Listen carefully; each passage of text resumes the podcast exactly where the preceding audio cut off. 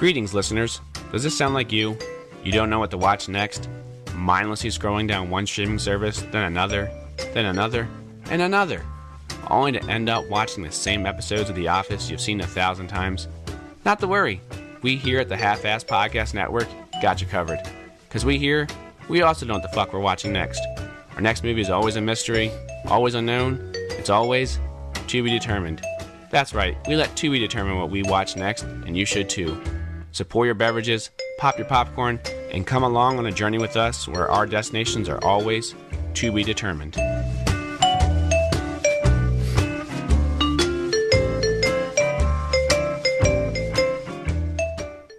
Welcome back, everyone, to a new episode of To Be Determined.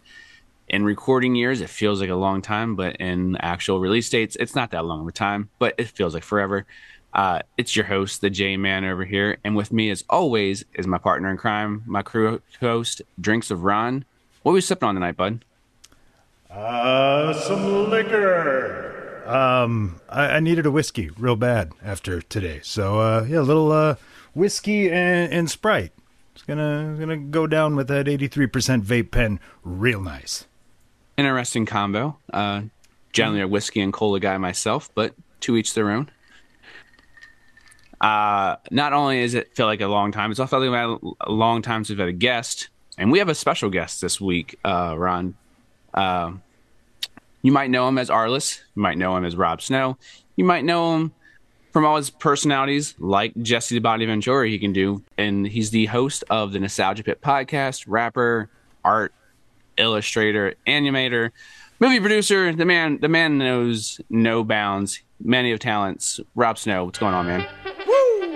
Yeah, I have ADHD and I make it everybody else's problem. That's my whole thing.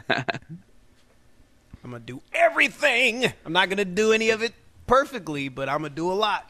You're also a frequent on our other podcast, the Outsider Search Club, with when we do trivia nights. We also know you do a lot of movie reviews on your podcast, and you know go down it. So we felt this was a no brainer to get you on here um, yeah. to watch a movie that Tubi has determined for you. So I glad you can make the time for us, and we're gonna have some fun with this. Yeah, hell yeah. Seen a few pieces of shit on Tubi lately that uh, I'm glad I'm not Oh, reviewing because oh my god, there's some fucking garbage. I have on there. never watched Tubi before. You guys Really? suggested doing it, and I watched. Now I've watched two movies, and like, wow. Wow. The thing is, This like, like, the- like during during Oscar time, they will have legitimate like Oscar winning movies on there, and then all of a sudden you go down to whatever their to be like original is, like, oh, this is okay, this is what Yeah. we're here for. You can find We're not the here worst for- garbage. Yeah. Well, I mean, there's some Redbox will have a Steven Spielberg movie, but whoo, you can find some fucking stinkers. Yeah, I, I fucking love Tubi. I love all the weird old shit. So I'm the algorithm. Uh, that's part of this test is Yeah. figuring out how much the algorithm is actually based off things I'm clicking like on. And right. Yeah. That's that's smart. other than some of the documentaries, you know, you fall asleep watching, so I said, watching some Bigfoot thing and or some uh, you know alien like lizard people thing. You know, six hours later you wake up and you're like, my algorithm is fucked now. It's we're on to fucking drinking baby blood. Like, what the fuck happened to me? Just fell asleep on the couch. But speaking of pieces of shit on Tubi, uh, Justin, are you gonna start us off on this uh, this one today? yeah, we'll do a little guest sandwich here. I'll go start us off, uh, and then Rob will join in the middle, and then you can finish out the sandwich with your review. Yeah, I think Um, you want to wait for mine. Yeah, and Yeah. we we, Cannot we have had this man. plan. Well, we kind of teased the uh, genre, if you will, uh, going into this, where it might be some salaciousness. We think we used the term porn because of our two was- movies that we picked. It was a horny. Or not? wheel I'm sorry, we didn't time. pick. Tubi picked for us. Yeah, it was Uh, a fucking wheel. Was on one, man. I'm telling you. Wow, a lot of Skinemax type content. That fucking wheel was having it. A horny wheel. Horny wheel. So my movie I ended up landing on was a movie I have seen before, but haven't seen since pretty much came out. Which again, I don't know why I was watching it when it came out because it came out in '96. So I probably saw it in 97, 98, maybe. So 11 years old should not be watching this movie. And of course, it's the amazing crime drama thriller parody movie, Striptease.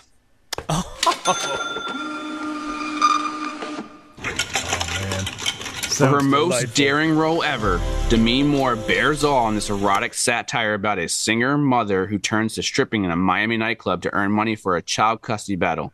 But her oh. sensual dancing attracts the unwanted attention of a deranged congressman who will stop at nothing, even murder, to possess her. Striptease. Your Honor, my ex-husband is a thief. That hardly qualifies him to raise a seven-year-old child. Neither does being a mother without a job. My lawyer told me this appeal is going to cost me $20,000. I mean, is there a shot in hell that I can make that in six weeks? Erin Grant is desperate. And desperate times call for desperate measures. Cream corn wrestling. No chance that I am going to roll around naked in creamed corn with a bunch of drunken yahoos trying to stick niblets up my hoo-ha. Erin has many interesting men in her life. Oh! An ex-husband, Mercedes is that? Some orthodontist from Tampa. God, Daryl, what would Mama say?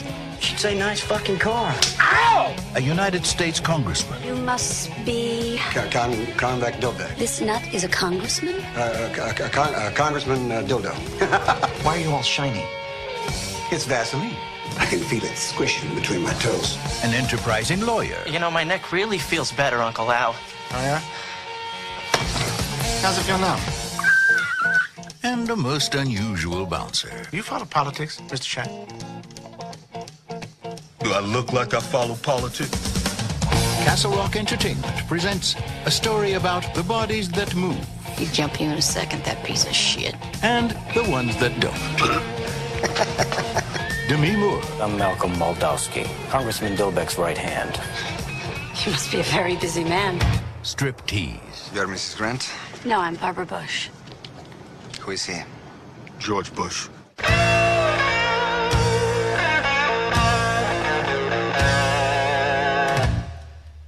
Fuck. Gotta be honest, if I listened to the trailer bef- again before watching this movie, I would have a whole new outlook on this movie. Because I always remember it being as a tense thriller, but then the fucking trailer comes in here with And that dun, narrator's all jovial and shit. I'm like, This stripper. it does say it's a spoof grand movie. I was right like, this is not a spoof movie. And then you put that trailer, I'm like, it's absolutely a spoof movie. Like, kudos to you, trailer. totally threw me off there. If I had watched the trailer before watching the movie, I'd be like, all right, I see what they're doing with this. But I had n- not remembered it being as a silly of a trailer. Of course, obviously, you see in the trailer Demi Moore rip off her shirt, so you think That's like, all you remember. Yeah. right? Yeah. It's like, oh, Brain it just was. shuts off after that. Mm-hmm. Yeah. Like, again, watching this as an 11 year old, and my first movie that we reviewed was me seeing my my first tits on screen of just just one of the guys. So apparently, Tubi is after my nostalgia of seeing boobs on screen. Your sexual awakening. Tubi is trying. Not only to my, snou- my nostalgia, my current situation too of seeing boobs on screen. yeah, yeah. Still a fan of them after all these years. Yes. And now for a feature presentation.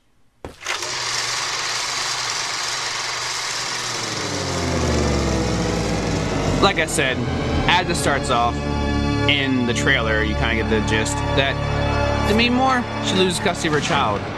And it starts off, it's like a woman's pleading her case about the father of her kids being unfit because he was addicted to pills and his arrest record costed her a job in the FBI. So she was FBI I think a secretary. So she worked for the FBI. Now has come become a stripper. But the judge is like the like he thinks it was the best. He thinks he was the best tailback in the state. Plus, you know, he paid for his fines, so he's good in his good in her, his book. Ah, good old old boy humor, old boy logic here. He's a good tailback. He's a good quarterback. He won some games. Right. He's a, he's not just- a bad guy. Just steal 17 million from the poor. I mean, there's a little bit of foreshadowing. we get ahead of ourselves back in the 90s. Favre Some great '90s peak. misogyny. Oh yeah. the fact that a woman who works for the FBI is unfit, but the guy who has the the, the tickets and the crime and the but he played quarterback or running back or whatever he played in high school is more fit to be the parent. Is just classic 90s misogyny. Um, so obviously she's like, I can't come up this money. You heard in the trailer, where can I get twenty thousand dollars in six weeks? So, cut to the Eager Beaver, which is the name of the strip club she works at. That's a good. That's a good Oh. name. That's a good name for a strip club. So it starts off with like them again. They show like the sign of the eager beaver. It's got the flash and pink neon. I think the the beaver tails waving back and forth in the neon picture or the neon sign, which is amazing. Uh, so this is where we get introduced to Burt Reynolds, who was the congressman that he and he heard in the trailer, uh, Congressman Conget Dildo, um, because he's a he plays an absolute amazing drunk.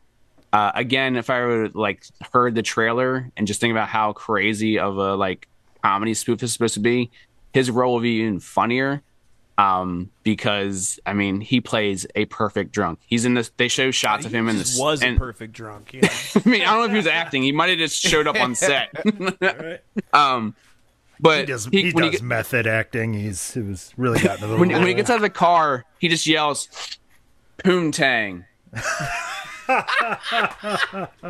Oh man, that's iconic. That's great. So as he, Let's see- after he said that, he see what walk, he's he's, walking to the club. He's like, "The night is young and full of promise." like, this Oh my man is, All right. and That's some already some poontang is such a '90s ass saying, right? Like, I haven't heard anyone use the word poontang in probably 30 years. Nah, hell no. Um, so then, yeah, obviously, now they're going to the strip club. Just cue all the '90s like stereotypes of men seeing girls on stage. Ooh, I Oh, love you, I love you. Here, take them. Like it's just you know Yeah. The horny Um, wolf in the exactly. Tex Avery cartoon. Yeah. They cut to backstage. Demi Moore is in what I deem a top three outfit a woman can wear for a guy, with just wearing a button down and a tie. Yeah, hell yeah. Like if your girl like ever put your button up off the floor and walked in like in the room like that, just with the, it's it's over That's for me. fair. Top, Yeah. like now put oh. Demi Moore Demi Moore in that Like, ninety wait a in minute, that those outfit. are my work clothes. What's going on here? I need those. You're making my work clothes way more fun than my work clothes are. Yeah, I, I don't mind. So that. then- that's a good fantasy. Yeah, that's I a like good. that. That's a good call. Yeah, so then you're like you're backstage with the strippers. They're all telling about their stories and problems. They show Ving Rhames, who the you now the you heard in the Oh, trailer is the Ving bouncer. Rhames, yeah. Ving Rhames Yeah. Do I Is look like the- I follow politics? Yeah. That's awesome. He says that. That's great. Ving Rhames is the best character in this movie because he's got a fucking pet monkey randomly as a Oh, bouncer in a strip club. Fuck yeah. Is it like uh, the monkey from Ace Ventura, like that little guy? Capuchin Or what kind of monkey was it? It's it's I think it's one of those kind of monkeys like Marcel from Friends. Yeah, that kind of monkey. Yeah. Fuck yeah. The the the monkey that kills everyone in Outbreak. That monkey. Yeah, that. That monkey had a lot of roles, man. He's in Friends and an Outbreak Two in New York City that they're moving. yeah, they're, yeah. That's a so prolific simian, man. He had a fucking moment in the '90s. Yeah, that's Yeah, Monk Well Duncan done, monkey. goes to fucking whatever. You know what I'm talking about? So um, they reveal that the rival strip club across the street is called the Flesh Farm. Oh, that's gross. So Just and went right outside for of it their then. Yes. outside of their strip club is a big giant cattle, like a big giant cow. so Oh, okay. Oh, okay. uh, Dem- so Demi Moore is dancing. There's a there's a bachelor party at the strip club. Demi Moore is dancing. One guy gets up. It's, he's a bachelor, like, oh, I'm getting married or whatever, and acting all drunk. To which he, she's attacking him, but Ving Rhames is too busy playing with his uh, pet monkey in the back. Uh, he doesn't. He can't, you know, get to her in time. So Burt Reynolds comes up and knocks his ass out with a champagne bottle. Oh shit. And then the Ving Ving gets there just as, as uh, Burt Reynolds knocks him out. And this is pretty much where this whole movie will like catapult into being the thriller because Burt Reynolds is a congressman. He has now knocked out someone. And of course, the bachelor party was taking pictures, so it's all caught on Oh, film. shit. Now, 1996 actually captured on film is pretty impressive. Now Yeah. everything's ca- captured on film. So Yeah, right. Like ah, as soon as I get this developed, you're fucked. like, then developer the season like then then developer season like fuck it i'm turning this into money and then Yeah, like right. steals your pictures um but yeah he- as, anyway he knocks knocks this guy out ving Rhames gets the ving Rhames gets the guy drags him on stage next up candy like they don't even fucking miss a beat the guy's knocked out and bloodied on the stage let's bring the next girl out let's go they sh- establish that this guy, her husband, her ex husband, is a drunk and terrible person and a criminal. So hmm. you get a glimpse. The next the next scene is really showing this because he's a real piece of shit. He uses his daughter to steal wheelchairs out of hospitals and then sells them for. so he's in a in the hospital he- with a um like a lab coat or with a doctor's coat on, stethoscope and everything, and acting like, making her daughter act like she's sick so she can be in a wheelchair, and then they just walk out the My and they God. they reveal he has like a fucking like blue van filled with these old ass wheelchairs and he sells, and that's how he makes his money. That's fucked up. Nah, you know what? He's a hustler, man. That's the grind set. yeah Every day I'm hustling. Yeah, my like he doesn't daughter miss a as beat. a I love that. Um, so then they get uh, the next scene is Ving talking to Demi about a get rich scre- scheme he's working on, where he's gonna put a cockroach in like the highest like selling yogurt right now. So then Bean's like they they want they want to get like obviously they can't get the word out that you know the best selling yogurt has cockroaches. So it's like this is my get rich get rich quick scheme scheme. Now, well, will that come back to play? We'll find out in a minute here because his lawyer thinks it's a great idea. I'm like, his lawyer said defraud companies out of money. Lawyer, yeah. So, a couple scenes later, nothing else happens. They go to the lawyer's office. His secretary gets the yogurt out of the fridge. Guess whose yogurt it is? Oh shit! She eats the cockroach and doesn't think anything of it. Thinks there's just crunchies in there. She just eats the cockroach. Like this yogurt's crunchy. I, I like it. I Uh, yogurt's not supposed to have that consistency. Is this some kind of disgusting granola? It's I don't. It, that's that's not cinnamon granola I taste. I don't know what granola this is. fucking bug innards as you crunch down on the exoskeleton. Like, come on, man. Oh no. Fuck. All right, so they go to the owner, and they, you heard in the trailer where apparently the the thing to draw crowds is to get these strippers to wrestle in cream corn, which Hell yeah. Yeah. Wow. I've I've heard of jelly, I've heard of KY jelly I've, because I've witnessed it. It's great. I've heard of mud wrestling, which even mud wrestling to me does not seem like a sexually appealing thing. Like, yeah, get in the mud and Right. wrestle, like, but cream corn, even corn, man. and then like and i had had to i had to pull the quote from them it was like i'm not or i'm not going to roll around naked in corn while my drunk yahoos or with some drunk yahoos trying to pull, put my niblets in my hoo-ha niblets am i right Niblets in my hoo ha. That's There's another one. one. hoo-ha Yeah, also something I've probably and heard in hoo-ha. 30 That's poontang right. and hoo-ha Yeah, very right. 90s. so then he suggests pasta or the pasta wrestling is more classy because it's pasta so you can choose linguine or ri- rigatoni or, or your choice oh well, yeah. That's Al very dente, you get it right on in there. Yeah. Al dente. Fuck yeah. When it So sticks they- to you- the titties, you know it's done. It's, you throw a strand. get some tortellini get some tortellini in and it Yeah, covers them Yep. I'll Sticks to one of them provide the saline sauce, bags. Don't worry. Uh, so you're now introduced to this guy Jerry, who's a regular and who worships to me, uh, and he's like, "I know a way to get your daughter back," because obviously he stalks her. He knows like that, you know, he she's having problems of getting her daughter back. Um, because he's come into contact with the photo, or he realized that the guy who knocked out that guy at the sh- club was the congressman. So he's going to use it as blackmail. Like, hey, I know it was you. Get Demi Moore's kid out of this, um, you know, situation. Um, and the whole reason why they need to keep Burt Reynolds as like a congressman, because like they're trying to keep him on the, the straight and narrow, is because apparently there's a sugar company in South Florida that pays a lot of money to campaign funds. It's a political. it's pretty much what happens in Miami. And I was like thinking of because Miami with with my- uh, with Cor- Billy Corben. And it's like, oh yeah, this does happen in real life. So this is kind of Yeah. Happens quite often. um, it- so I had a film noir here. He he got, I said Jerry goes to to um, uh, Burt Reynolds to get her to change the court date and everything like that. So he goes up to Burt Reynolds to have him persuade, and he goes like, he won't listen to me. He's a Democrat. So I was like, ah, Democrats in the '90s didn't care about women either. So all right, we're good to go here. we're all cover- we're all covering our bases here. well, they still don't. They're just they didn't pretend back then. Like which which party were they gonna? Oh, this guy's independent. He's gonna listen to me. I'm, uh, there's a Ross Perot's Reform Party. He's he's all down with the cause. You know, Yeah, Ross as- Perot, yep. Yeah, as Ross Perot does. You know, Famously pro civil rights. And I'm for the women. Holy shit! They killed Jerry. The, the oh congressman. shit! Yep. This is where it turns into the dark thriller here. Oh because shit! They don't show it. He's a floater on. He's a floater on the river, or the, the the lake there. It's around that they're nearby, and this is where we get introduced to Armand Assante, where he's a, a local detective. As a body wash just happens to magically wash up on his shoreline of his cabin in Oh, oh, the, the, that's in the even glades. more implausible. It's convenient as fuck. All right. Yeah. So that's about the um, 30 minute mark. Uh, I, I wrote way too many notes on this movie because I was just like, maybe I should really talk about this movie. But like, all right, so pretty much now you get the fact that you know Burt Reynolds is a corrupt politician.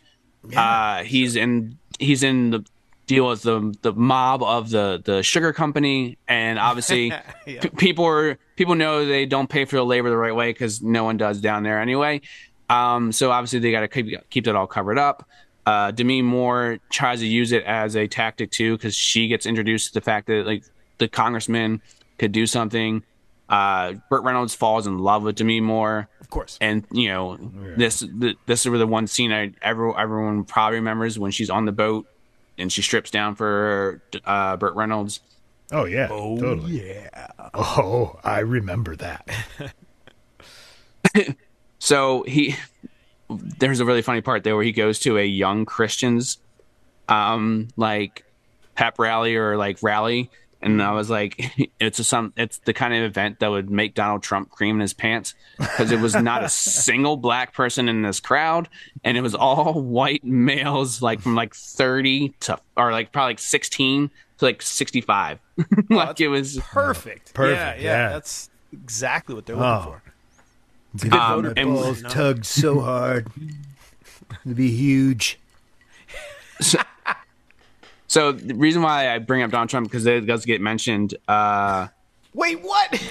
it does get mentioned. Not not Trump being running for president, but uh, so her ex shows up at one point to the um, strip club to pretty much like threaten her. Uh, Ving Rhames comes out and you know rescues her, like takes his arm, breaks in the, in the door, which is a pretty badass move. yeah. Uh, Fuck so yeah. then he goes to his sister's house, who the the ex goes to his sister's house, uh, who he kind of like runs his cons with, and she's like fixing his arm up with a like some like plywood because she's obviously doesn't know what she's doing, but and like a couple of a- bungee cords. a fucking driver, a golf driver, like out of your golf bag. She puts it in his arm, which comes back to play in the end of the movie because he uses as a fucking like hammer to what some knock some people out. Yeah, it's clearly But- this dude's got clubs. Yeah. But she asked him, "How did you break your?" But she asked him, "How did you break your arm?" He said, "Playing polo of Donald Trump." oh, okay. Okay. Nice. Uh, Uh, another funny scene before I don't reveal my uh, uh, my rating here is when when she does go to the boat to meet with Burt Reynolds and uh, she takes Vinks. You know, you need every muscle and you can't trust you know a corrupt politician. To, to which like he's out, he has to wait outside while she does her dance, and the, like there's like two bodyguards talking to him, and he's trying to reveal to him that there's obviously a lot of celebrities who start off as strippers, and she's like he's like bullshit, bullshit, and he's like and he's like, she's like, he's like, name someone, and she goes, Meryl Streep, and he, Ving Ram goes, one of the best, Chesty LaFrance was her name. Like, France. okay. I was like, could you imagine Chesty or Meryl Streep getting her start as a stripper? like, one of the most like Well, it's decorated, that, it's prom- that name that's the more implausible. thing. Right. I can- Yeah, that's like I, think can see her stripping. more just, you know. Innovative. yeah, not with chesty. Fuck out of here. but Yeah. I said- no my strippers, pal. ex-husband comes into play here uh tries to interrupt with the, the whole situation with the congressman. Where there is there's more crime more yeah more shootings more death which again i can see why they're going like but like all i remember as an 11 12 year old whenever i watched this movie for the first time the only time was of course to me more getting naked. So didn't have really any more recollection of this movie other than that. Uh, and I wish I had watched the trailer because I would have probably appreciated what was going on more. That being said, Wow. All right, so I I gotta go with just a small here. It's barely a small, only because Ving Rhames and Burt Reynolds do such an amazing job with being the quirky bouncer and the drunk ass senator or congressman, wherever he is. okay. But the acting is so terrible. The plot is just it just the like the thriller parts are not like thriller at all. I get why it's called now a parody, but like because like the drunk, which the, the ex husband is uh the T one thousand from Terminator. He's that guy. Oh, I forgot yeah. his name. Yeah, Don't know his name And either, but yeah. He's Uh, actually decent in there, isn't he? I recall him being a pretty good scumbag when I saw it back in the Well, that's day. all he plays. he's, he's got he's got a note true, there. Yeah. Yeah, Uh, good at it. but again, if you if you only come to this movie to see Demi Moore's tits, you succeeded. But also, you can just Google that and save yourself almost two hours of time because it's only probably like four minutes on scene at best. You see them, so you can do, your Google screen will have more time on that. Uh, but yeah, if if Burt Reynolds wasn't the amazing drunk congressman and Ving Rhames being the quirky, um, uh, you know, bouncer, this movie's worse than scraped off popcorn off the floor. But again, they, they, they those guys carried it. But again, you can Google the best part of this movie and save yourself two hours. I gotta say, after your review, I was actually getting sold on this. I was like, No, me too. This was like- sounds way better than I remember this piece. I've Of- never seen it, so I was like, "Oh wow, this is uh, fascinating, man. There's a lot going on here." yeah, I'm. I mean, I'm not going to discourage you from watching it. I'm not going to watch it again. Fair enough. Fair Once when I was 12 and 34 or 36 is, is good enough. like, Well, twice in a lifetime is a lot of times to watch striptease. But That's true. Just say I invested three hours of my life on that does feel wrong to say out loud. okay, you got me rethinking this, but more from like a moral standpoint of like, yeah, like an I mean, not morality, just usage of my life, I guess. So, exactly. uh, questioning some things. Rob, I think it's your turn to go so we can finish all out this sandwich. all of- right. Uh, at the end. well, so I watched a movie that really wanted to be like a gritty neo noir, like cop crime thr- thriller, you know, but it like wasn't at all really that. And also, it came out in 2023, and it definitely felt Oh. like it oh. came out in 2008. And this movie is Confidential Informant.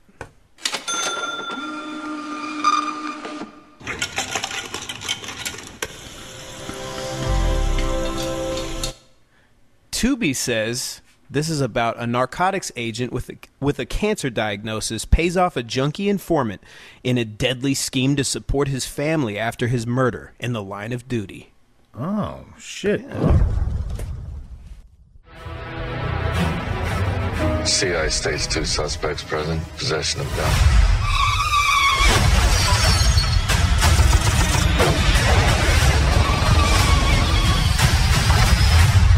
Remember that money house I, I told you all about? We got a tip from a confidential informant. and You're looking at life for killing a cop. So we need your connect.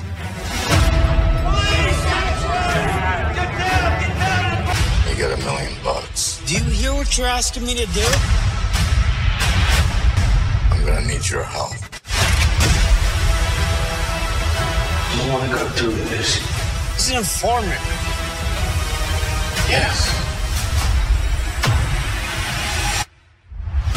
I don't think I could do this, bro. Better do it. How are we gonna explain this? Two mil ski mask. You made me miss my Yankees game. So what do you got? You figure they were cops. Yeah, it's our job to protect the community, uphold the law. Sometimes you gotta do a smaller wrong past the victim's door. They know exactly where the money is. They don't kill anyone.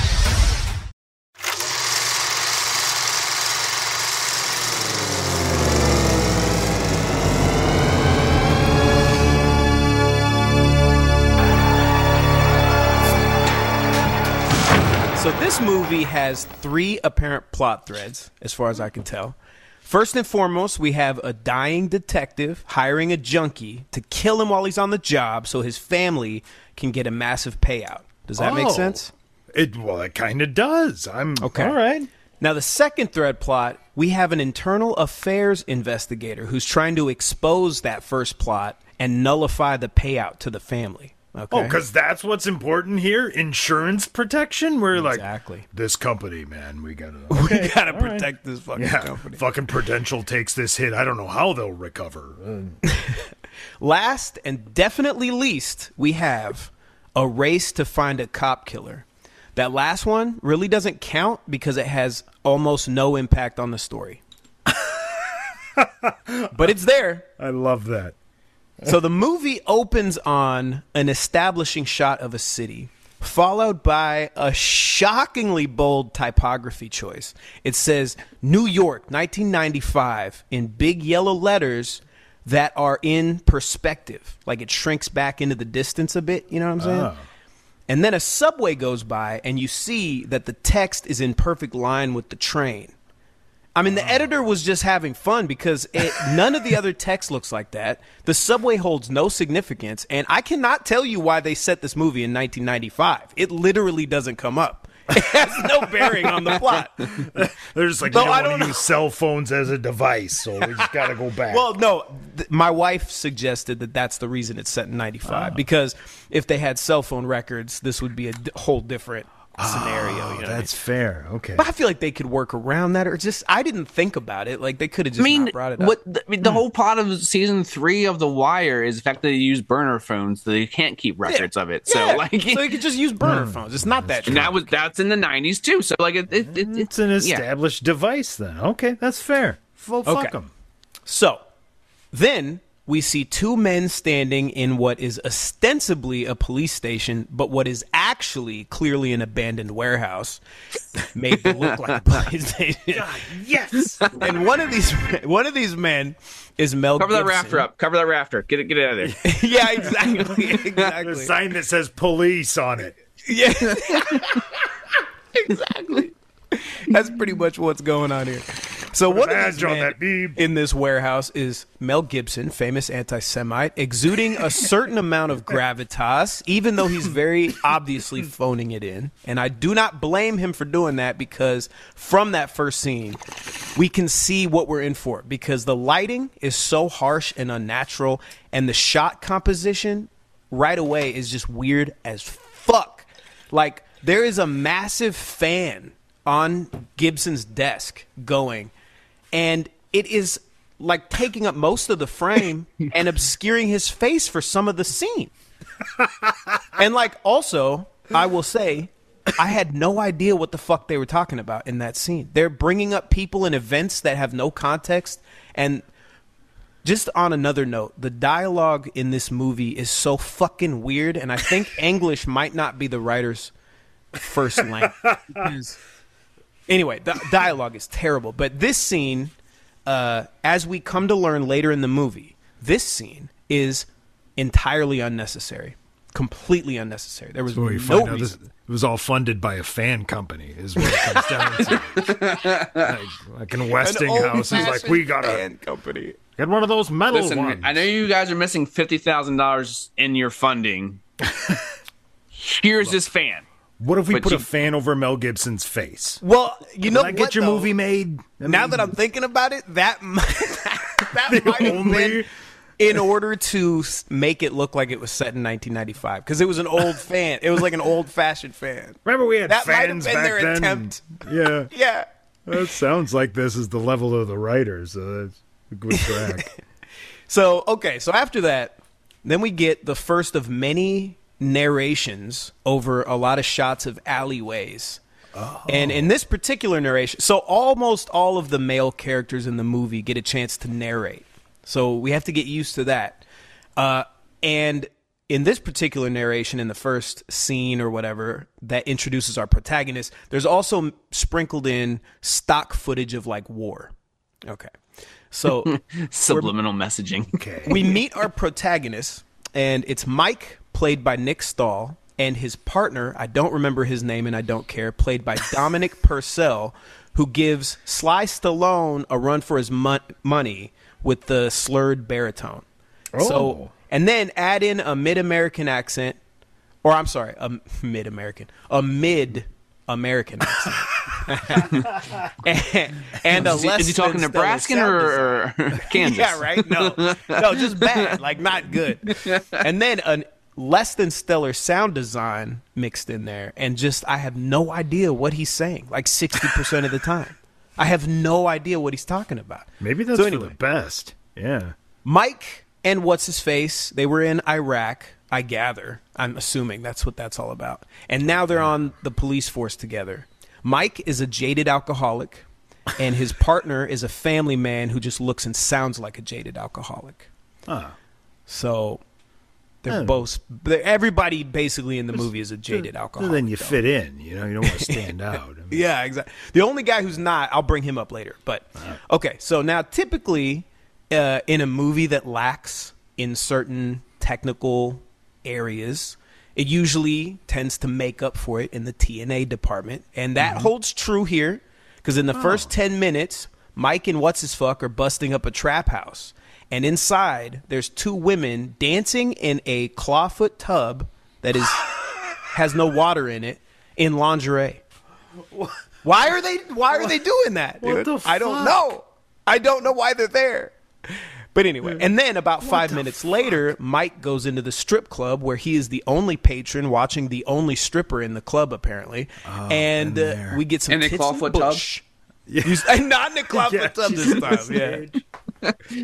Fuck But like seriously, like no one is in that club. And then about 20, nah, maybe like 30, 40 minutes later, they basically play that scene exactly out again. Like almost exactly the same beats and dialogue. It's really weird. And in that scene, no one is there. It's just Mike and the stripper. Oh, and a bouncer that time. Ah. But anyway, so there's plenty of tits and bush and stuff like that. So don't you worry. I don't know about Ron's movie, but this one has some. in it. telling you, horny wheel last time. the horny Apparently. wheel, yeah.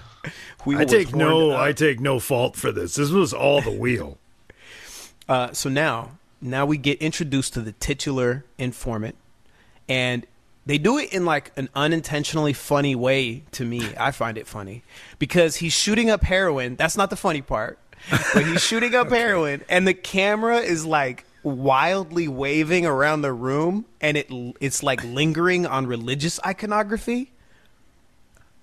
Okay. And I don't I- like it. Does I don't know why. Like it's supposed to mean something. Like I'm it's not. supposed to you mean figure something. it out. Yeah. Exactly. The movie has statement. no Mel, it's theological because Mel Gibson's in the movie. Mel Gibson was like, "We have to put Catholicism in this Yeah. movie. I won't You- do it without it." Zoom in on a cross three times. I'm out. Like seriously, there's like saint, you know those saint candles. You know, there's a bunch of those. There's a Oh, yeah. cross on the wall. There's rosary with the uh, praying hands, like statue, whatever. It's just like, what is going on? I don't understand this. It's making a statement. Hey. I don't know what it was supposed to mean. Yeah. but- I, wish I followed what they were putting down. It just okay. a lot of this movie you as an audience member are asked to do a lot of the fucking work in this movie. Like, like I don't know just what threw the dice. fuck. Seven. So he's religious or something. I don't know. Zoom in. What? He's fucking, you know, he's a Latino dude. He's Catholic, probably. I don't know. yeah, he likes Jesus. He's got one of them candles, right? it's not racist. It's just what they do. All right. So we linger on a lot of religious iconography, and Okay. linger is a really important word for this movie because it, dude, all the scenes. Or like a lot of the scenes will just like linger, like kind of after they've ended. Like, and some people are awkwardly kind of like nodding, We or good? like we good here? pretending to like talk to each other for a second. And it's like oh god just move away from this. Uh and also that's how scenes end a lot in this movie. And the way they begin a lot in this movie is there's an establishing shot and then there's like a new piece of music like for every fucking scene Oh, you know? like, and there's we've changed places. exactly and it's usually like a generic hip-hop beat or something like some sort of like royalty free sounding thing well, you know, it was the '90s. We were all hip hopping and whatnot. yeah. Well, yeah, and it's the streets of New York. You know what I mean? Oh, right, oh, right. Also, clearly. not to make any point or anything, but it's interesting that like almost all the cops were white and almost all the bad guys were brown and black. That was What? interesting. You know, I don't know. You said Mel Mind Gibson's attached blown to by this? that fact. Yeah. Never did I imagine that. That was in the that was in his fucking writer, like contractually. There's got to be three black people arrested, or I don't do it. if there's not Catholicism and brown and black people doing illegal things, I won't do this movie. While the noble white man arrests them, yes. the noble white man. you've got your actor. My God, this sounds like a bang-up picture. Oh, and then so there would be a lot, a lot, a lot of songs and beats and shit like that. But then sometimes there would be a symphonic orchestration, oh. like f- for no reason. I don't know, like why. Just kind of anyway. So Like a lot of now for no reason. we have to like prove because we've seen Mike in the strip club. You know what I mean? We got to prove that his partner is a family man. You know, so we're introduced to Slur Stallone's wife and kid, and for some Slur reason, S- Slur never looks at his boy, his kid, in the eye. It seems like he's always like staring like just above his head. Over him, like at the cue cards back there. Maybe that's it, yo. son. Maybe that's it, though. Next that might be why. Yeah. Also, Dominic Purcell, he kind of looks like he wants to hit everybody he's acting with. like he looks sort of like he's about to get violent, maybe. Like I don't know. He looks a little unhinged, kind of. Is really pissed off to be on this movie. Oh, there are a lot of actors in this movie that seem like they're pissed off, but there is only one actor that's actually working for their money, and that was hmm. Kate Bosworth, who plays Slur's wife. Nick Stahl is a distant second for like actually working and acting and doing a thing in a movie. Everyone else is just like there and reading lines that they memorized. or maybe they didn't. Maybe they're looking at cue cards. right. right. All right, so later on or the the fan company. the inciting incident here, kind of.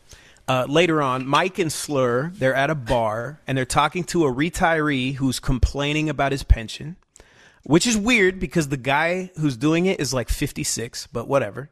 I'm not here to judge. He's getting too old for this shit. retire. He's getting too He got too old for it. He's not happy with his pension though. And he says he'd rather have just died on duty because his family would have got a massive payout. You know what I Oh, mean? shit. Everybody'd be bet- better off. He'd rather be dead. So that gives Slur, who I guess has terminal cancer, I guess, Oh. It gives Slur the convoluted idea to hire Mike's confidential informant, who apparently has AIDS, to shoot him so his wife and kid could get that sweet killed in the line of duty money. Oh man, the nineties. So Mike and McSlurry rob a drug dealer to pay off the CI, wearing ski masks to protect their identity, oh, as well as their NYPD jackets, which seems counterproductive to me. Who told you I was a cop? If they see the cop jacket, they wouldn't think we're a cop. They're thinking they're pretending to be it's the cops. last It's thing the a cop foolproof would do. plan. That's logic, man. Who doesn't have florists drive by their house every day in vans? Everyone has florists on buying vans. But, but, it's okay that they robbed a drug dealer because this drug dealer is apparently connected to some cop killer or something. I really don't know. Oh. So the night that it, it's supposed to go down, the CI is gonna, you know, kill the dude in the line of duty. The CI shows up, but he's fucked up on all the drugs, oh, which yeah. is a problem for some reason. Although For I some don't know reason. why, because there was no specific detail about the plan divulged to the Can't be high when you kill me. That's, Like I don't know, I don't know why not. I don't go He's to gonna heaven. die anyway, or like I don't know. Yeah. He's going to prison or something, you know. Can't get into Valhalla if you're on heroin when you shoot me. But because he's so high out of his fucking mind, he gets paranoid and spooked. And then they all start arguing, and the informant fucking shoots Slurry McSlurryson. So this gets Mike big mad, and he shoots the informant. But like, I thought that was the whole fucking deal. I thought the deal was the CI shoots Slur Stallone In the line of duty. in the line of duty. I Uh-huh. thought that was the plan, but apparently Mike was really mad and he shoots the CI and then he kind of cries over over his partner's body. I don't like what's going on here. That, I don't. I don't know. Okay, so maybe my being lost in that uh, trailer was That's why it's so funny because the the trail that's the movie. The trailer like has Okay. repetitive like elements and it doesn't clear up what's going on and it introduces way too many people. Yes. That's the fucking movie. God. Because here we enter a new character, the internal affairs I- investigator, who we Oh, met in that very awkward first scene. Okay, Oh. now he's on to Mike and his partner's plan somehow. Probably has a confidential informant, you know. the confidential informant that was Yeah. informing on the confidential He was, informant. he was Right. playing both sides. Yeah. he said it. He said it. yes, yes. Dude is being a massive prick about it too. He's showing up on site to stakeouts and harassing Mike, and he's showing up to the funeral of the of the fucking Jesus. widow, and like harassing the tapping his widow. Foot angrily. Like I know as an audience member that he's actually correct that like this plot went down and like they're defrauding the government or whatever. But like he doesn't, he can't know that. I don't understand where he's getting this suspicion from. Thirty pages down the road, he, the script. it doesn't matter if it makes sense now. Just Yeah. keep. I read it. Don't worry. It, don't you'll, you'll get there. I read it. It gets it there. So anyway, his whole deal, you know, his whole deal is that he's going to clean up the Department of Corruption, and I guess his first duty to do that is to fuck over a dead cop's wife, like right away. right. Wife for kid. for an insurance. Yeah. That's perfect. It's what we care about. That's the most important thing. Yeah. Don't let insurance get grifted. That would be the worst thing we could let happen. So Mike's having a tough go at it because they've got evidence that Mike that this is true and Mike robbed a drug dealer with his partner and like, you know, it's kind of unraveling for Mike, you know. Um, and so the CI or the not the CI, the uh, in, IA guy, the investigator, he has this like really heated uh, interview, you know, and the chief is there, Mel Gibson is there, and like his advocate from the you know union is there and whatever. It gets really fucking heated, you know. And Mike goes to a bar afterwards to have a drink, and the IA guy shows up, Oh. and he Fucking stalker. Confronts him about it, and he's like, "Look, man, I know you did it, you know." And then Mike spills the beans Of course he does. for, He's for no idiot. reason. Nothing motivated him to do that. Like he didn't have to, but he did. Fucking Mike. Spills the beans. And so then the first scene of the movie plays out exactly the same way again, adding no new information, not being a twist of any kind. They just replay the fucking scene. I don't know why they shoved it in there in the beginning. Wow. But now I guess we know what they're talking about because now I know what Mike is. Oh, so now Mike it makes is. sense. Now it makes some amount of sense. Fuck. Uh, and so he's like, all of a sudden, he he's like psychic because he knew about that plot that he couldn't have possibly had any suspicion, reasonable suspicion for. now he suspects that the chief knew about it. Why does he know that, or why is he making this wild accusation? I don't know, but he is. And then Mel Gibson fucking spills the beans, man. This guy is a Wait, pro. what? dude.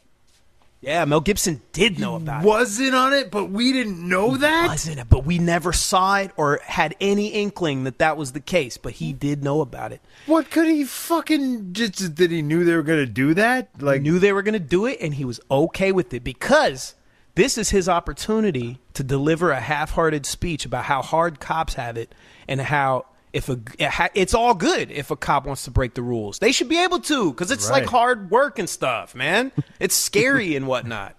You know. Meanwhile, we're ignoring the dead cop because you know we gotta. Yeah. Okay. Gotcha. Wait, he's like, you know, what? We go to war, we come back, become alcoholics. It's hard, man. That's basically what he says. He, it's a long monologue too, and it's not delivered with passion. Uh, of the Christ. So the IA guy, you know, he hears all that, completely changes his mind. He drops the oh. case. Mike gets off scot free for robbing a drug dealer and committing the fraud. Fuck. And and then another cop walks in, a detective that we've seen a few times around. She walks in and she's like, "Hey, that cop killer got caught Oh. and convicted and Well, going that's to prison." nice. Fuck yeah, dude. So You know that one plot everything point we said in two hours ago? It's coming back. exactly. Here, here. Yeah. Well, everything just worked tied. See you out. later. See you later. What a perfect movie. No notes. what a perfect movie, man. Yeah, perfect no. ending. Everything worked out in the end. Ah, cop killer It's like, got his. it's like, it's, like, it- it's like it's like Jim Carrey walking out of the 7-Eleven, Dumb and Dumber. Hey guys, big ups, huh? Huh? See you later. Well, whole movie. see you later. The whole movie is that scene drug out to, to an hour and a half. Pretty much, dude. and then the oh, okay, the AIDS thing never comes back except in one scene where this dude, the guy gets accosted by another dude, and then he wipes his blood on the guy's mouth, and he's like, "Clock's ticking, dude." You know. God damn. What? That's all. That's the only other mention of him having AIDS. I mean, it's it gives him like a reason why he's willing to throw his life away. So okay, fine, but it is Right. bizarre. Anyway, Who wrote this? the final of scene shit? of the whole movie is Mike, and he's playing catch with the dead cop's kid. You know, Oh. and so that is technically an arc, a character arc, because it implies that his character is not a drunken mess anymore. But they just, I guess, they didn't feel that the audience needed to see any of that arc play out. It just Right. Like, that might have been end. interesting. Also, it could be a film Yeah. noir on that thing. He's not. He still is the drunken mess. They don't show him. Mm. They don't show the little son drop the ball and then him come hit him in the head because he dropped the ball. Like, Beats him with we- a rake while he screams at him in front of the neighbors.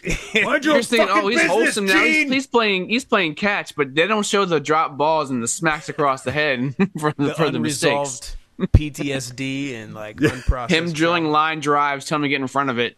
Just, they just a don't show pile that. of empty Jack Daniels bottles behind him over his shoulder, just out of frame. just out of frame. yeah.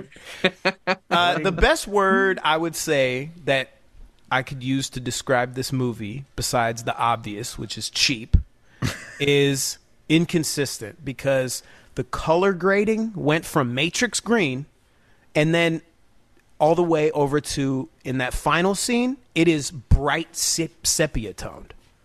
It- it's like really bright and and like colorless. And i don't understand there's no like rhyme or reason really for any of it. Uh, the writing is all over the fucking place. Mel gibson tells one guy the ia guy he says belief is a graveyard. Uh, that's some Oh, writing, that's man. deep. The IA Yeah, guy at one point he says, "Why are you so defensive of them?" Instead of "Why are you defending them?" which would be a much more like Normal person thing to say. human way to say it. Why, Why do you, you so defensive of them? Stand in defense. Another person says, "Well, you're the Crusader, White Knight." Oh shit! That's not a thing anyone would say. I don't know. That's not a realistic thing. Not Anyway, even, not even a movie called The White Knight. You wouldn't find a way to work that in. Money House, White Knight. Write these down, dude. You already got two going. I mean, all right. So if, if Martin Lawrence was the Black Knight, who's the White Knight? right. Well, ideally, it would have been Jim Carrey, you know, probably, but that's like maybe past its prime. It's fair. So the writing, awkward as fuck. Um, and then I I- another really good illustration. Okay, there's two really good illustrations of the inconsistency with this. Is like this scene to me really sums it up. Uh, so after the IA guy just drops his case unceremoniously after one speech by Mel Gibson, uh, I don't know, whatever. I guess. He is celebrating at a bar. Mike is celebrating at a bar, and Mel Gibson, the chief. Uh, so Mike steps out of the bar, and Mel Gibson steps out of the shadows into a street light, sort of like sauntering, and it's in a Dutch angle. Are you guys familiar with what a Dutch angle is? No. It's not like a Dutch Is it- oven. That I know. I'm familiar with that. Very, very. It's much where so. the camera is tilted, and so it's like at this like tilted angle. You have to like, kind of like cock your head to like see it. You know what I mean? So usually Dutch angles are used to like represent like an altered perception or like that things are askew or you know what I mean? Like has some meaning behind it. So he Mel Gibson saunters over out of the shadows, out of nowhere, um, and it's a Dutch angle for absolutely no fucking reason at all. And he leans against a brick wall and he monologues about how hard it is again being a cop and how hard it is being a vet and coming back and being a cop. And then he just saunters away again in a Dutch angle.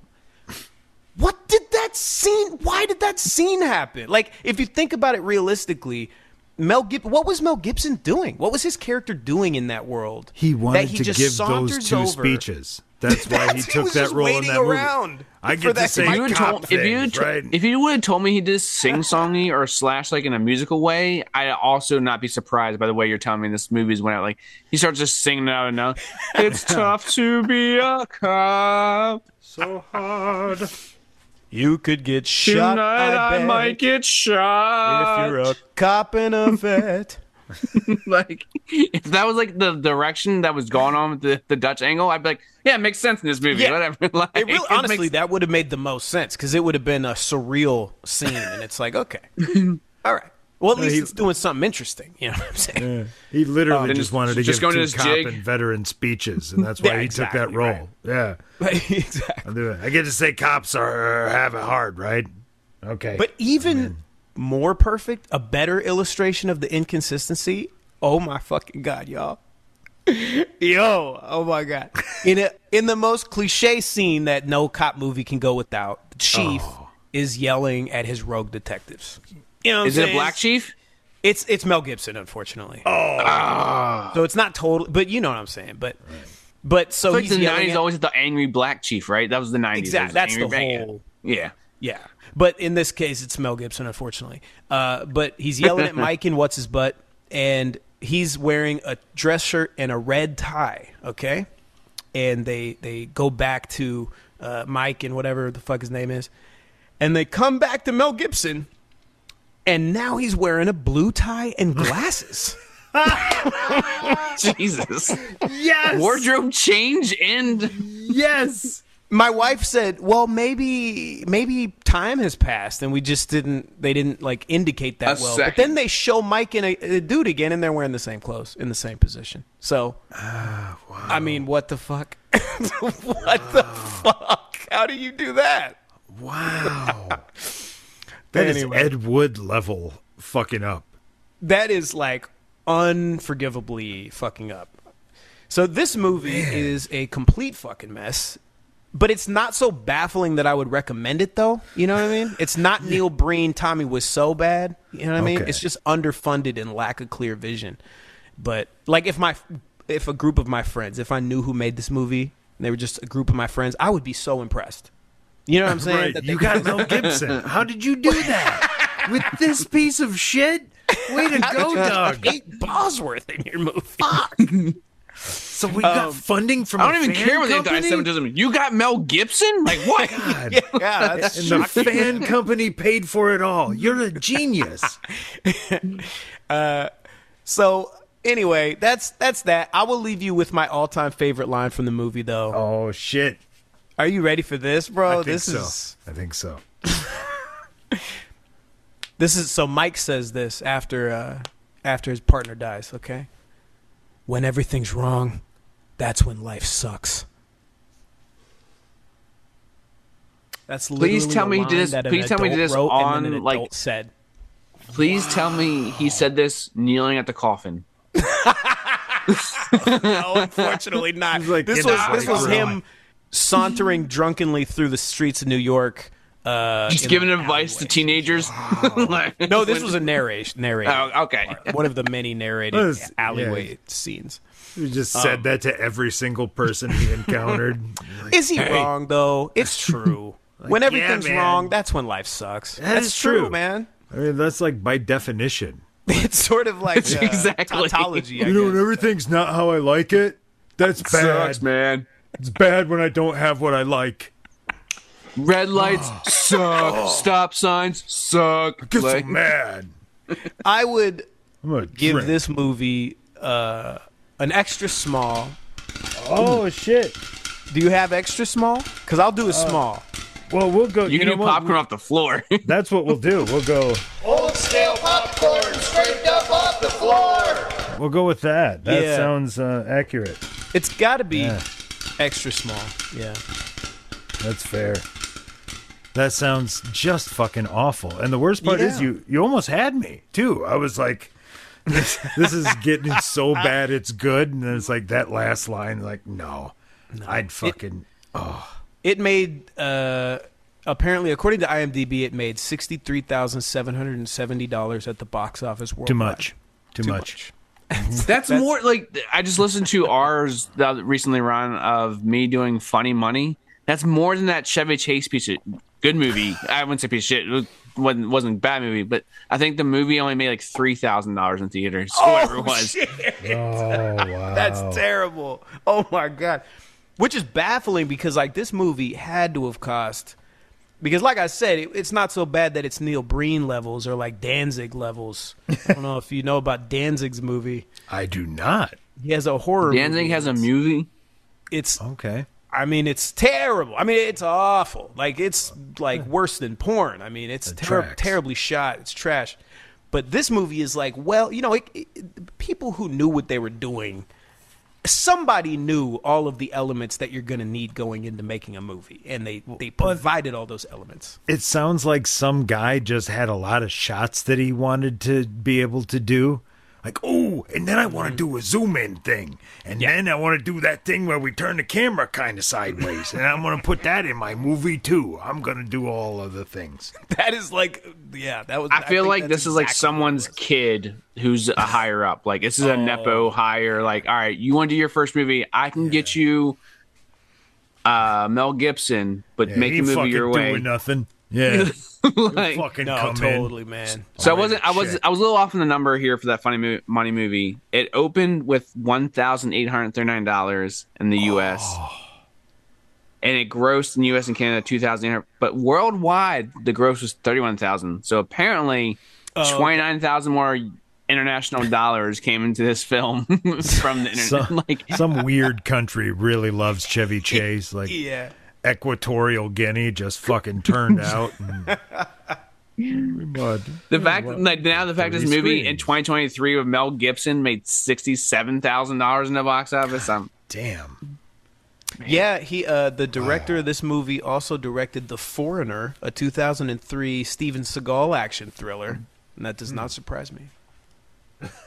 This seems right up his wheelhouse for sure. It's the most unsurprising thing I've heard tonight. So that's that, man. Confidential informant. Fuck, I guess. Oh, we have the big reveal for Ron's movie. Well, I think I don't know. Those last two movies have done something to me, so I think I might be in the right headspace to to tell you what. I can the tell you right now, Ron, your movie did something to me. So the horny, horny wheel really came through last time. Um, I said I I watch a lot of shit on Tubi. I skew towards late '70s sci-fi because there's something just so perfect and charming about the special effects. I've been watching shit uh, like Sylvia and Gerry Anderson, like the puppet shit, and like it just watching some crazy shit. So when this movie came up, I actually thought it was from the 50s or 60s. So I had no idea what the fuck I was getting into.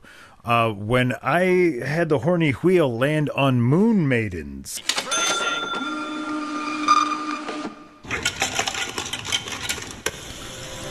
Piece of shit. Most of our universe will be destroyed by an intergalactic war.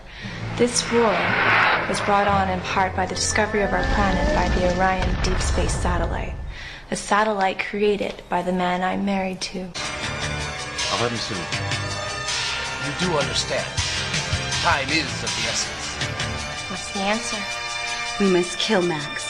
That's the only way to protect our world. Unfortunate, but true. But he true. cannot be left to continue his work on the satellite. Why, I bet my life I'll have those plans for you by the end of the week. You just did. Is it really necessary to kill him? Is there no other way? Shit. No, he must die. He must die. Better? We kept our promise. I hope I can say the same for you. I have a pretty good idea what you're up to, and I don't blame you. You are, after all, only human. Only human. Oh shit. Uh, so this actually isn't from the 50s or 60s. It's a 2023 comedy adult sci-fi. No. Yeah, Tubi describes this as a mission to stop the development of a super satellite. Three moon maidens learn about human sexuality when they invade the bodies of Earth women. Holy fuck. Here we go.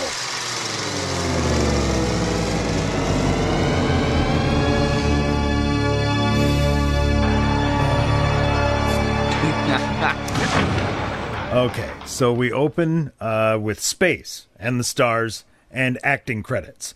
And what the fuck is up with these names? Rebecca Love. What is this? A, a porn? Oh, okay. Uh, I see so- where we're going here. hmm So a quick Google search reveals that in fact the two female leads are porn stars. So uh, that will pick up this 43 minute runtime that we're about to go into. Yeah, I was like okay, Oh at least it'll be short. Um, so uh, oh, right away, there's our Rebecca. She's in bed with a dude within the first 90 seconds. Uh, this is actually shot like some kind of mid-tier porn. So the comet comes in. It is huge, streaks across the sky, over top of the house, and also somehow lands in the backyard. So I don't know, like piece fell off or something. Yeah, somehow. Uh, so it appears Rebecca is our ditzy neighbor, and Heather Vandeven catches her in bed with her husband. To which Rebecca replies, "Oh, you're alive," because uh, Okay. she goes on to explain that uh, she was just trying to cheer him up because he told her that his wife had died. So, yeah, I So- see. Okay, I see what's Right. going on here. So the other porn actress Heather goes outside uh, and finds and has touched the remains of the comet, and it's clearly had some kind of effect on her. Um, okay, and here's actually where my notes end. Why, you ask?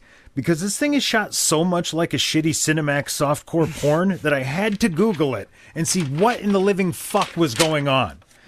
So it turns out it is a shitty softcore porn.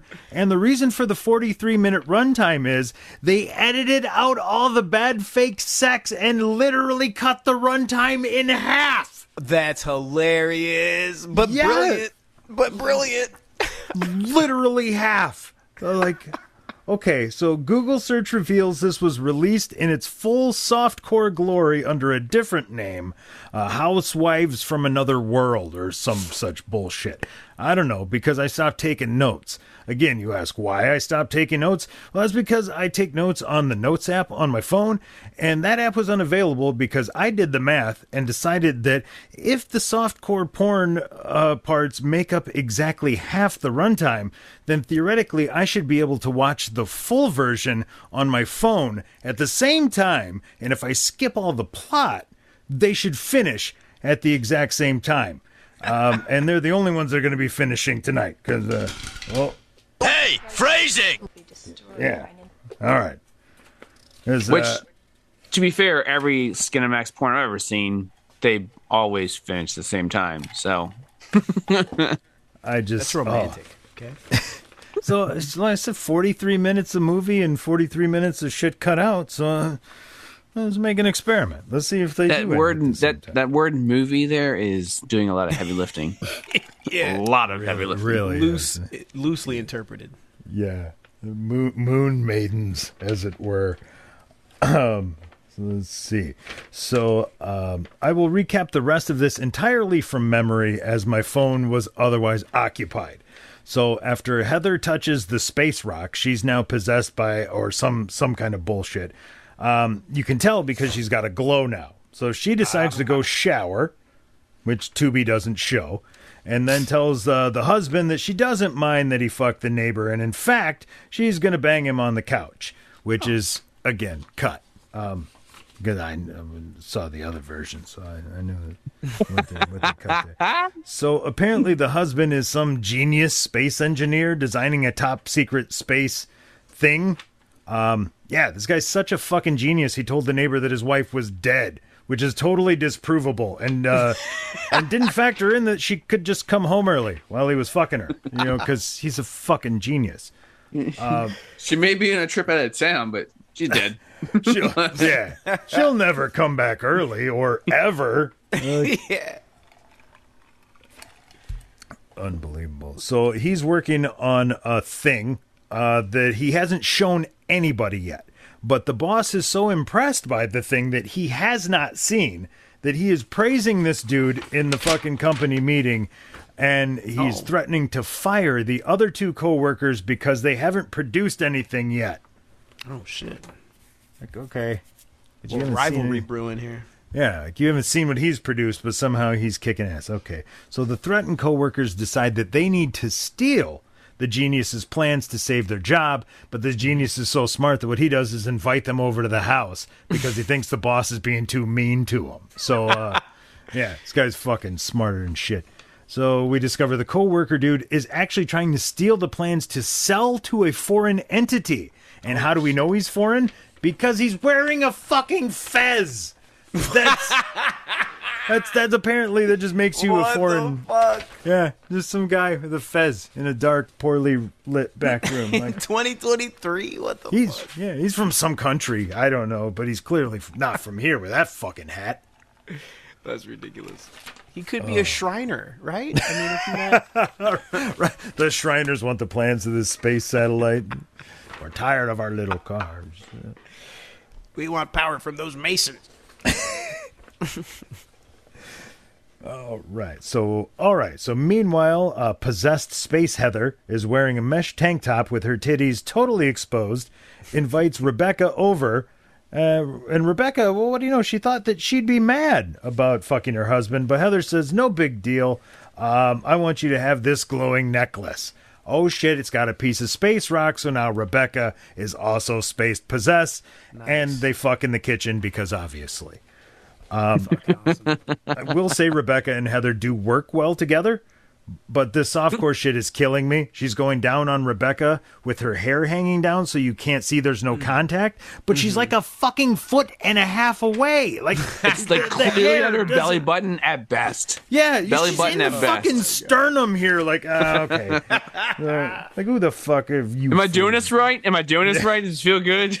Like, come on, man, just get in there. Just, uh, uh, so the coworkers come over and seize their opportunity to steal the space plans. Heather catches the coworker in the room digging around, and they fuck because of, course. Uh, but this Heather Heather Vandeven, she's I'm I'm enjoying her. So uh, uh, I'll watch her pretend to have sex with multiple people very poorly. It's uh, it's it's okay. So, oh, so the coworker's wife or girlfriend, I don't know what the fuck. She's digging around in another room for the space plans too. Heather catches her. Oh boy, oh boy, here we go. Uh, they go to the bathroom. Ah, fuck, she's giving her a space rock necklace. No action. Oh shit! Yeah, so all right, so now she's glowing, and the plans have been stolen. All three space possessed hot chicks have a meeting because they're also after the space plans, because that's the point of the whole glowing rock, apparently. That's why everything's Oh. happening. That's why all this is going down. Oh, speaking of going down, Rebecca Love and the newest space possessed chick are getting it on. Oh shit! The co- Yeah. coworker guy realized that he actually didn't get the plans. Um, he so he has to come back, interrupts the terrible fake oral that we've got going on with a gun, uh, demanding the plans. He gets them. Uh, Heather calls her husband, the genius, to tell him that dipshit coworker has stolen the plans by gun to give them to a guy in the Fez. Uh, but it turns out those also aren't the plans because this guy's a fucking idiot. He stole the wrong plans at gunpoint. So dipshit tells uh, tells the guy, no, no, no, these have to be right because I robbed them at gunpoint. That's perfect, says the guy in the Fez, who is an undercover agent. Oh, oh shit! A twist. I did not see it coming. Oh. Oh, it's Didn't see amazing. anyone coming. Hey, phrasing! There we go. yeah. So I believe this is actually played by the director of this extinction level disaster of a fucking film.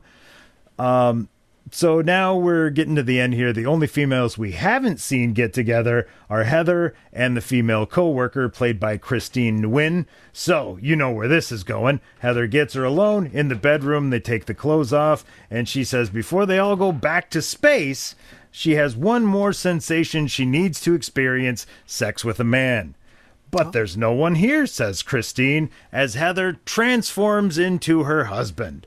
Oh shit. Yeah. I, it- Why it- not? well, exactly, because obviously that's what happens. Um, so uh, she turns into her genius husband, and they fuck until the husband walks in. And this is where we get the best acting of the entire fucking movie, as the genius dude has to act like his wife and does it with a such a shitty, effeminate tone. It's just like if I, it made it all worth it at the end. Then apparently, instead of killing him, which they alluded to in the trailer, they decide they can just take him back to space with them or some bullshit because And the space plans him. are what was important or some shit. I don't know. So terrible plot, awful writing, uh, above par acting for softcore porn. I very much enjoyed the ladies. There's plenty of titties. Um, so I'm gonna call this one a. Uh, Medium popcorn! but it's only half of the medium popcorn because there's something shoved in the bottom of the container and it's the good half that you're missing. So this uh, piece of shit was not from the 50s. Um, is what I'll... So questions? Dude. I don't have any questions because Ron, I watched it too. well, you watched the abridged version or the unabridged version? So here's why I watched it. Well, I didn't actually watch it. I skipped through a lot because Netflix, when Netflix first came out to streaming, they actually had the full softcore porn of some t- movies. way. What? They did. I I, remember coming that. across one that I had seen as when I was watching Skinemax back in the day. And I was like, I know this because I used to watch this as like you know as a teenager. Came on Skinemax, I knew it. Like I was like, all right. I'm like, there's no way this is actually porn on Netflix. Fucking porn was on Netflix. I was like, all right, Tubi has got to have no rules. So I'm guessing Tubi's got the full porn. Did not the full porn. So I, that's No. that's where I was like, I was like, they there's no way in 2023, 2024 are they having full porn on streaming services because porn's so readily available. But Right. no, no, I was right. But I had I had, I had to do my due diligence and check. Yeah. so bad softcore. I mean, I guess you see a lot of nipples, but it's Yeah, that's cool. Yeah. Christine but, I mean, Nguyen though like- is my favorite softcore porn actress. If I have to uh, rank them there, yeah. Do you actually see vulva? No. No. No, they I don't- cover it up. You see bush?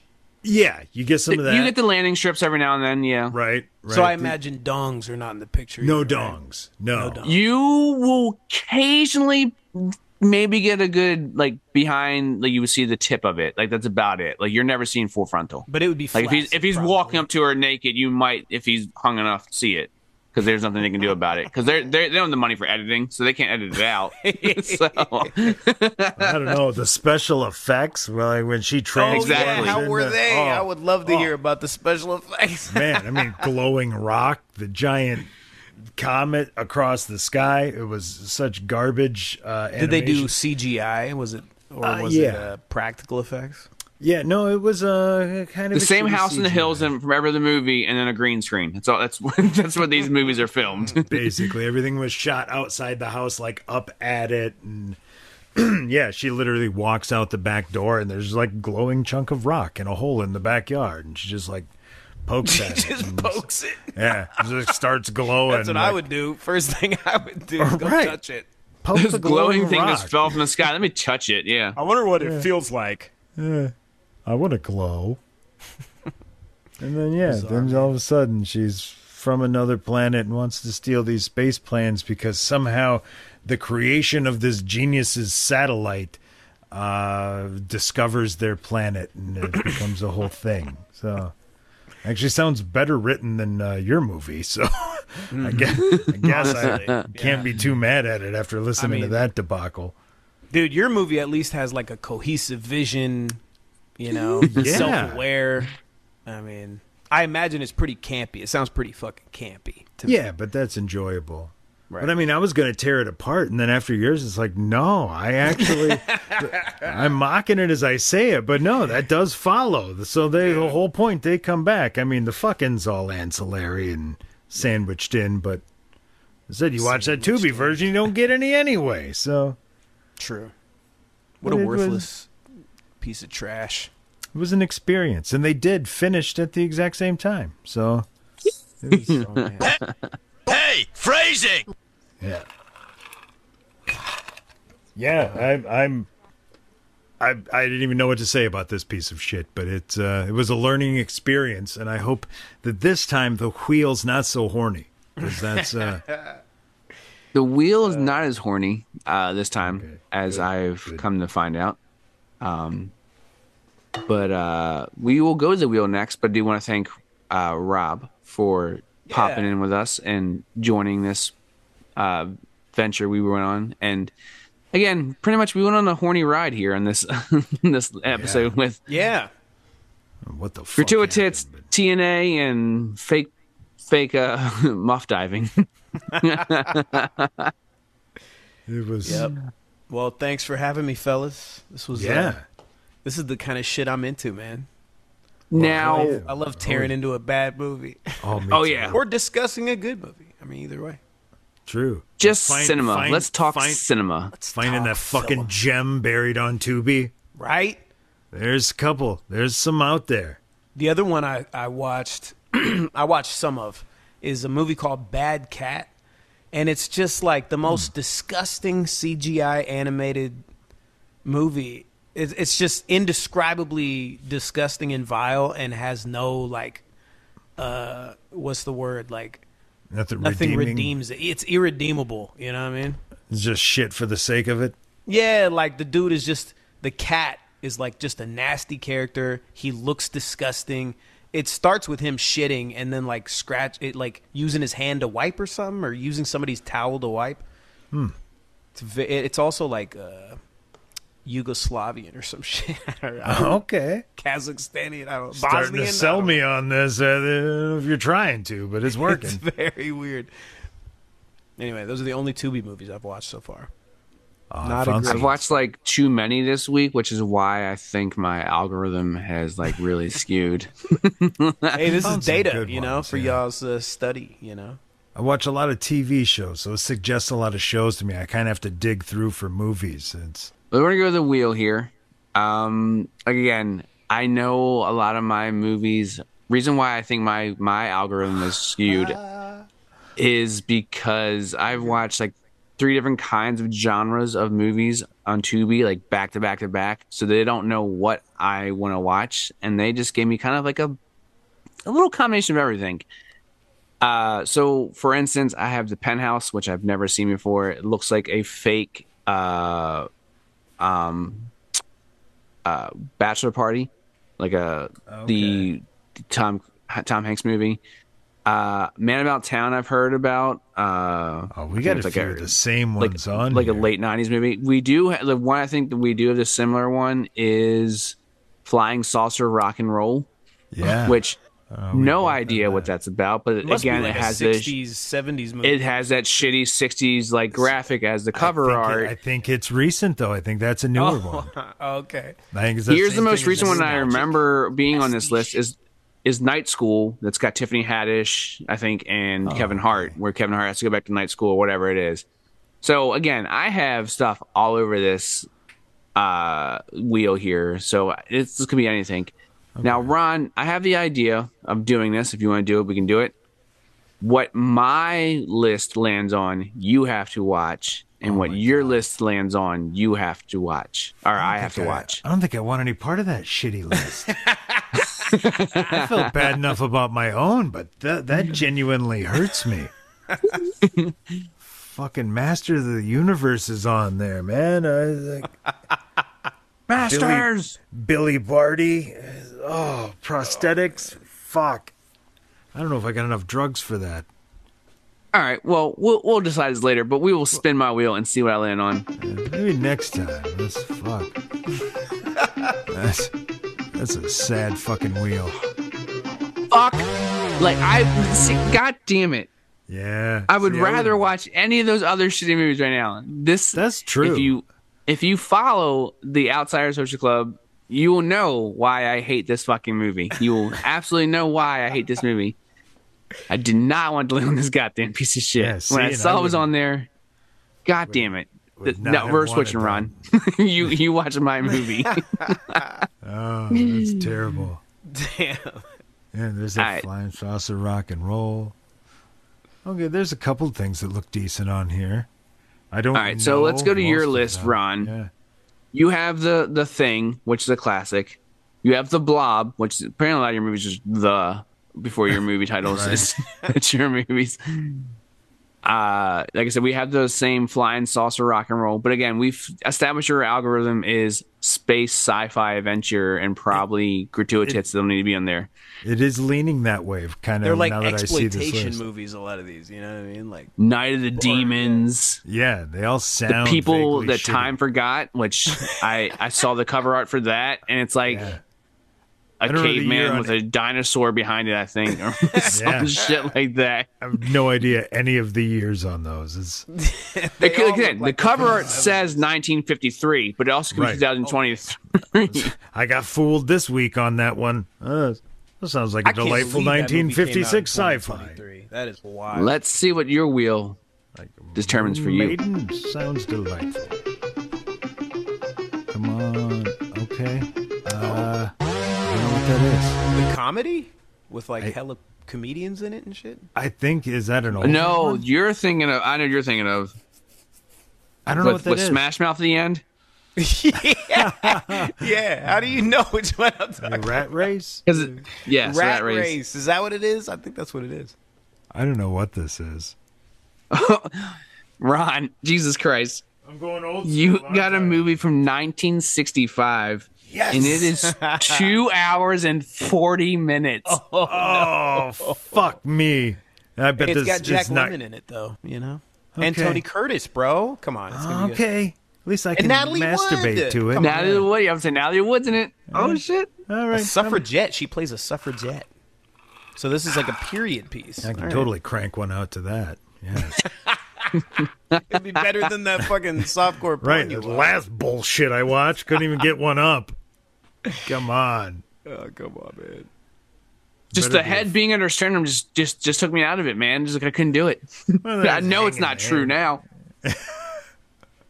There better be. All I'm saying is there better be a fucking hot air balloon in this movie, or I'm fucking cashing out. Dude, it looks like it might. It There really better does. be. There's a hot hot air balloon tour. There's a carriage ride, I'm sure somewhere. Oh, I'm sure of it, dude. better be. A train gotta be in Oh, that shit. oh, train's a given. I wasn't on, even. man. I wasn't even questioning. you questioning. actually you might you might see an ankle in this movie. You might see an ankle. I don't I can't promise it, but you might get an ankle. Dude, you might even see a corset potentially if they really get Oh. risque. Shit. You know?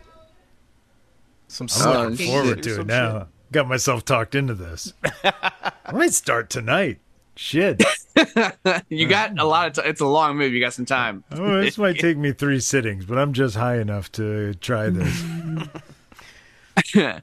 All right. Again, thanks to Rob Snow, host of co-host of the uh, Nostalgia Pit, uh, rapper named Araless. Got a great album just came out recently. Go check it out. Thank you very Uh, and it's going to do it for us here at Tubi Determined. Uh, so, you know, follow us along so you guys can figure out what movie is next on your list to watch.